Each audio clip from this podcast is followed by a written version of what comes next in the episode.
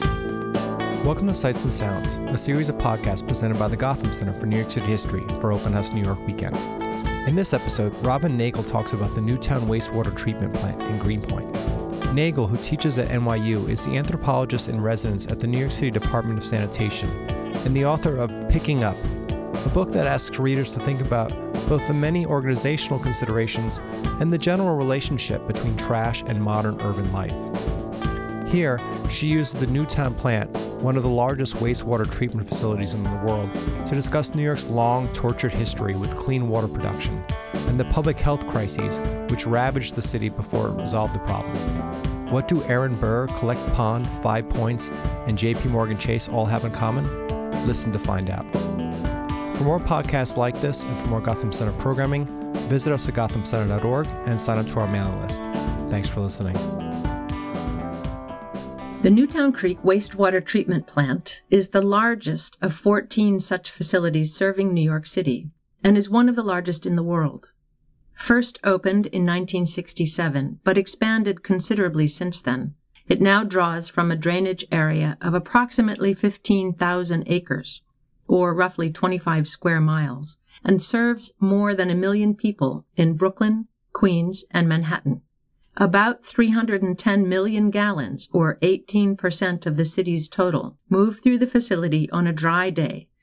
But when it rains or after a heavy snow, the volume can increase to as much as 700 million gallons. That's the equivalent of nearly 1,200 Olympic sized swimming pools.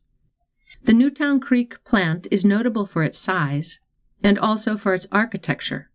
Organic material found in sewage, called sludge, is transformed into fertilizer and biogas in the facility's eight massive digesters.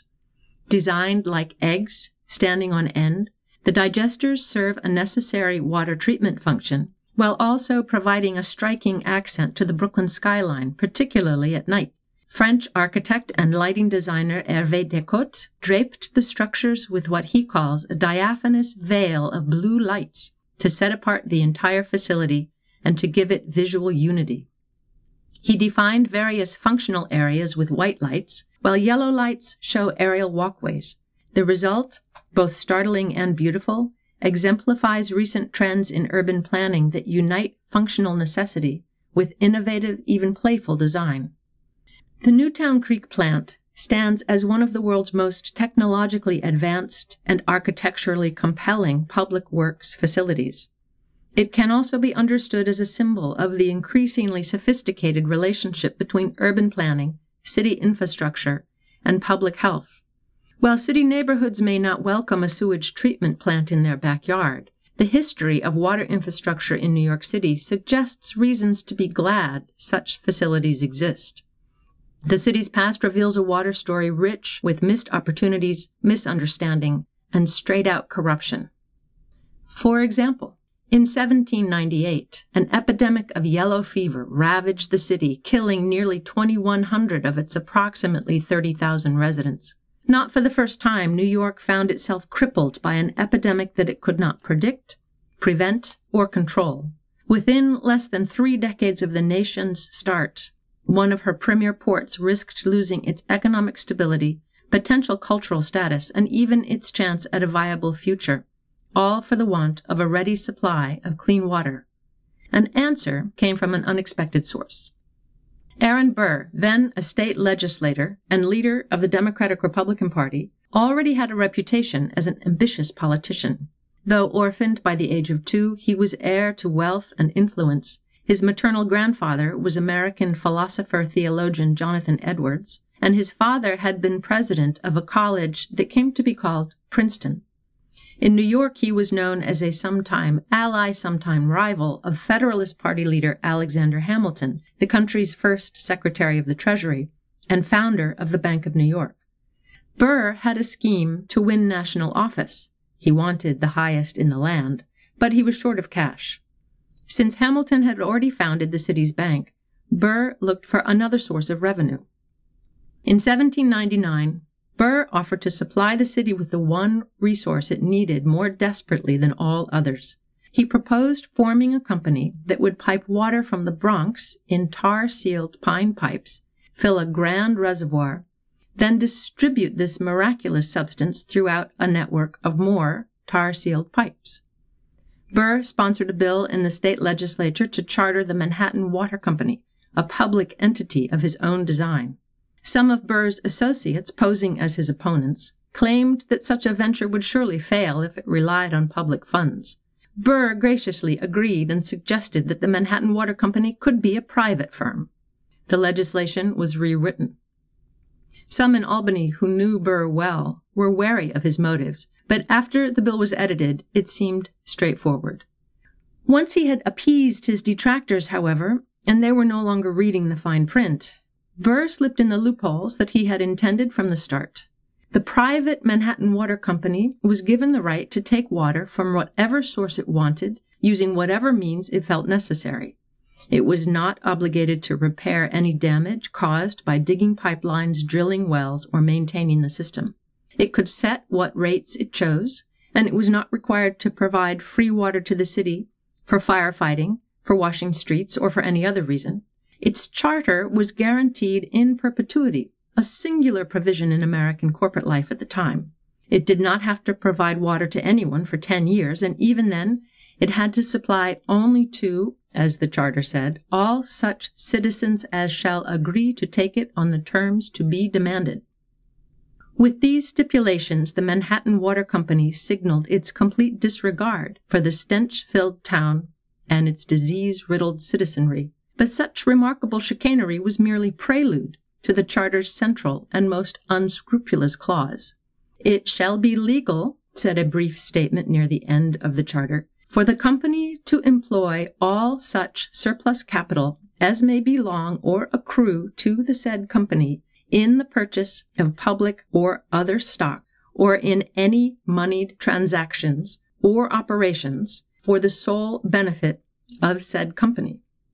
With that single sentence, Burr's business venture was revealed for its true intention as a guarantee of his fortune and, he hoped, the foundation of his political future.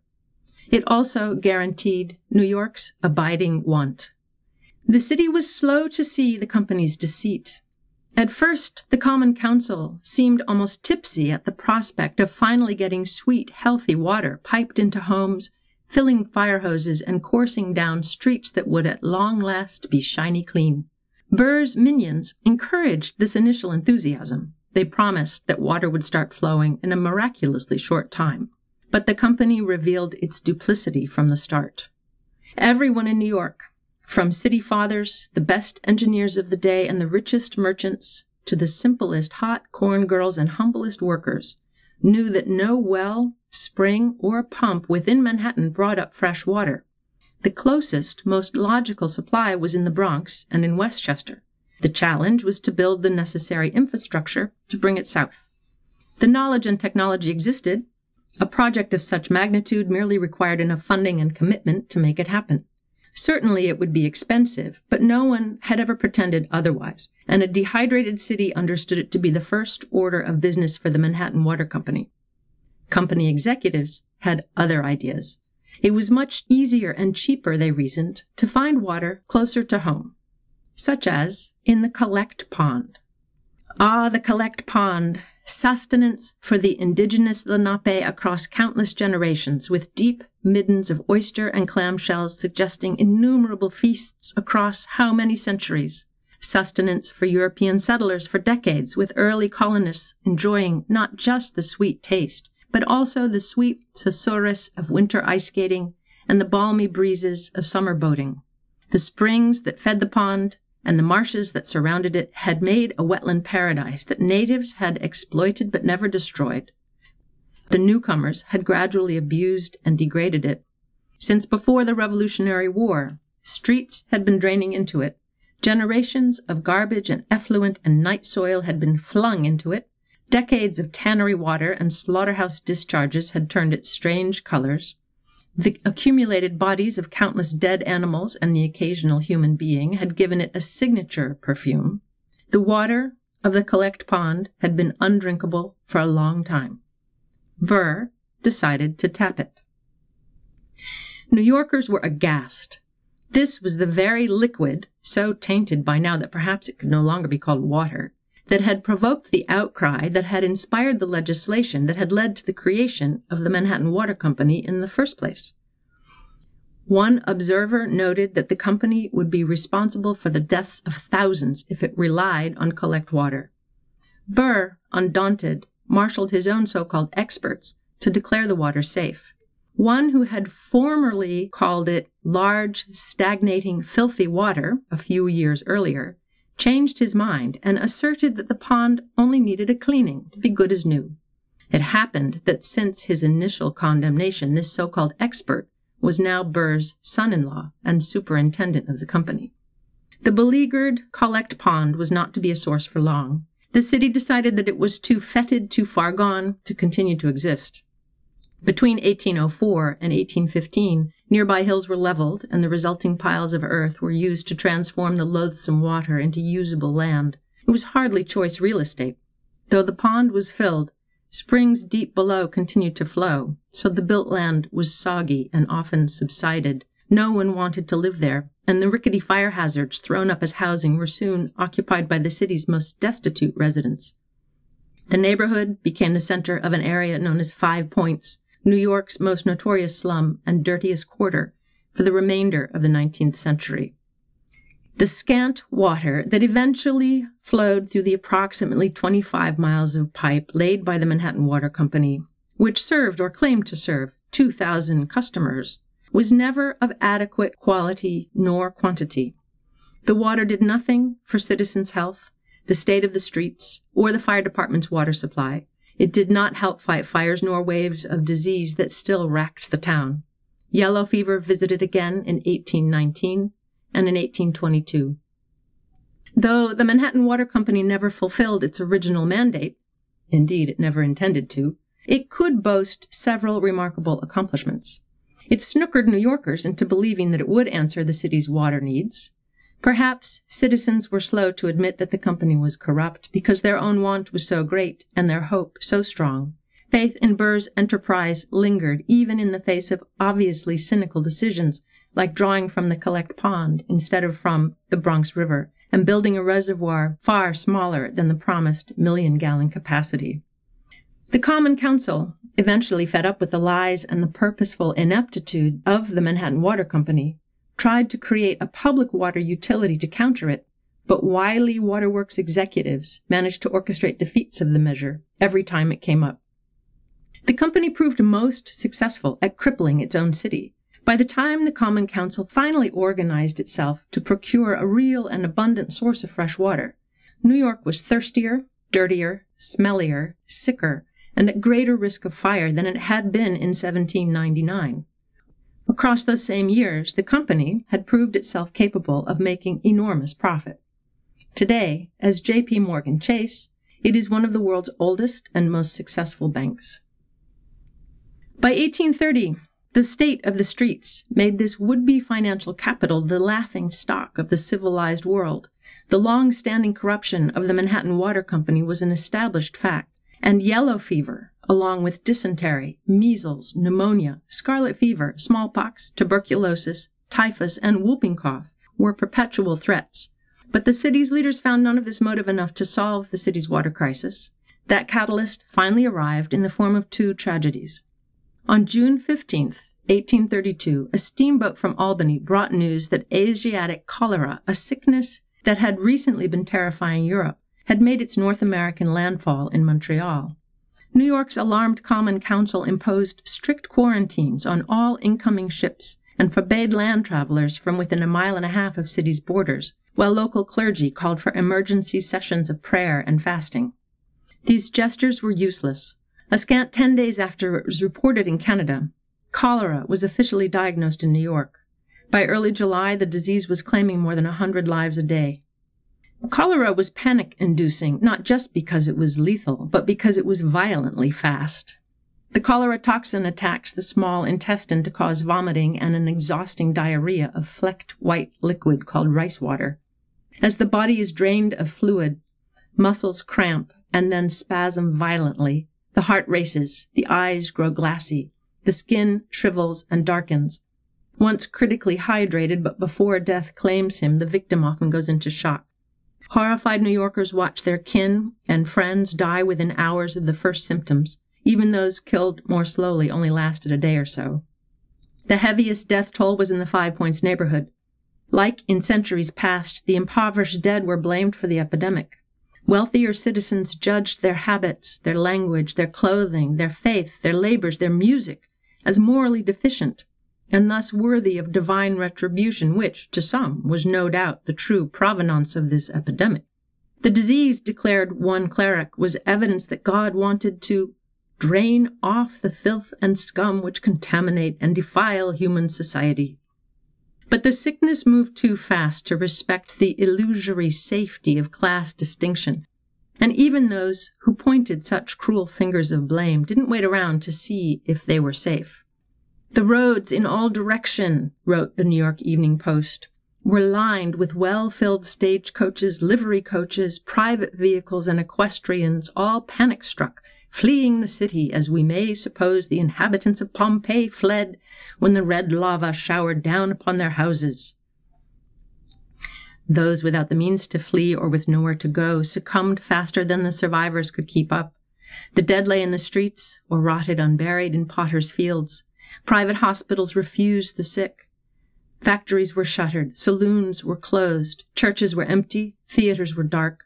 The most notable feature of the city in the summer of 1832 was its unnatural silence.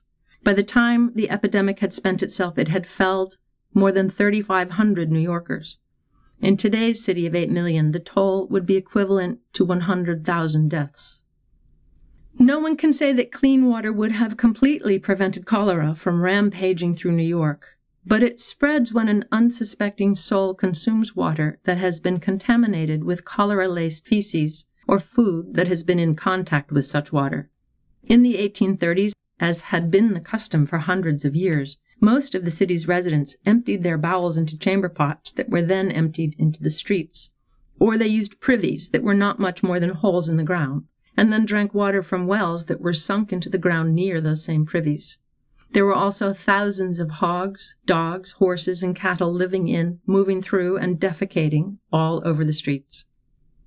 The emotional and economic toll of the epidemic was still being measured when three years later the city was consumed by a new horror.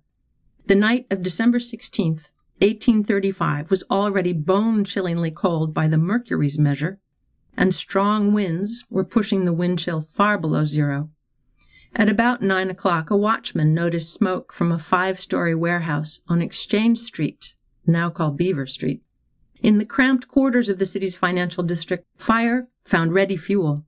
Within minutes, dozens of structures were ablaze. Firemen responded immediately, but the entire force was still exhausted from fighting a fire only the night before. Worse, that inferno had left fire cisterns empty. The men cut through the East River's ice, but the water they drew froze immediately.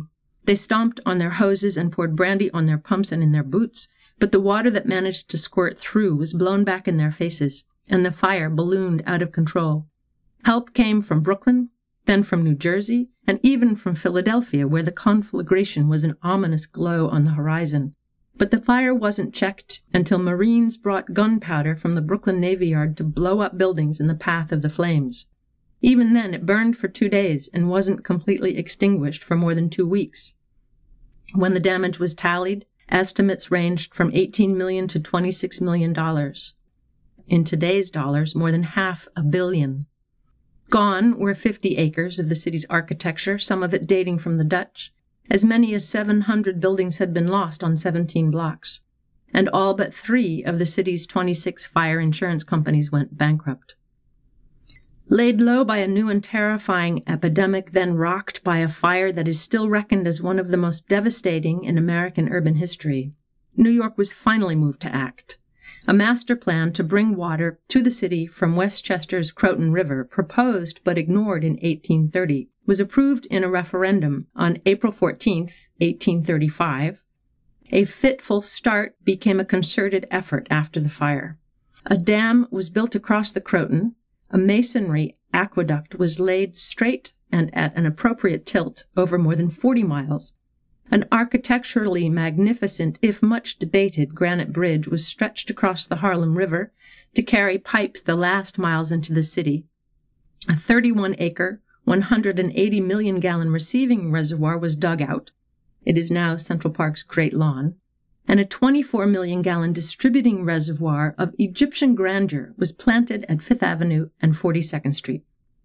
The opening ceremonies in 1842 marked by parades, music, and fireworks, drew tens of thousands of celebrants. Water flowed into the distributing reservoir and from there south to fountains at Union Square and at City Hall Park, where a hundred gun salute sounded as the fountain was turned on and water shot 50 feet into the air. It's difficult to imagine what parched New Yorkers must have felt as they heard at long last untold millions of gallons splashing and roaring into the grand structure on Fifth Avenue, and then watching its ornamental gushing in the fountains further downtown. George Templeton Strong, a New York Society nabob and diarist whose writings are a source of intimate detail about the 19th century city, was skeptical.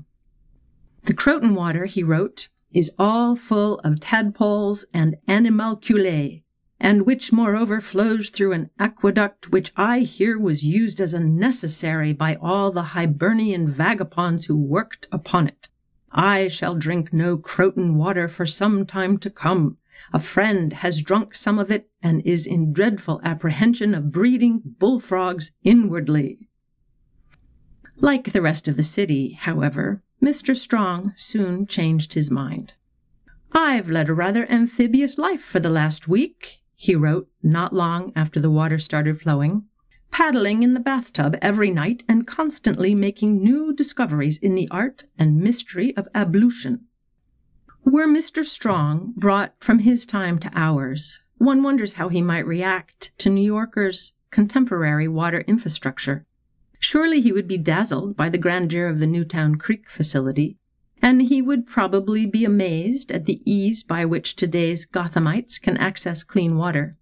But I'd like to think he'd be most impressed by the many deadly threats to public health and well-being that are no longer uppermost on a list of daily concerns.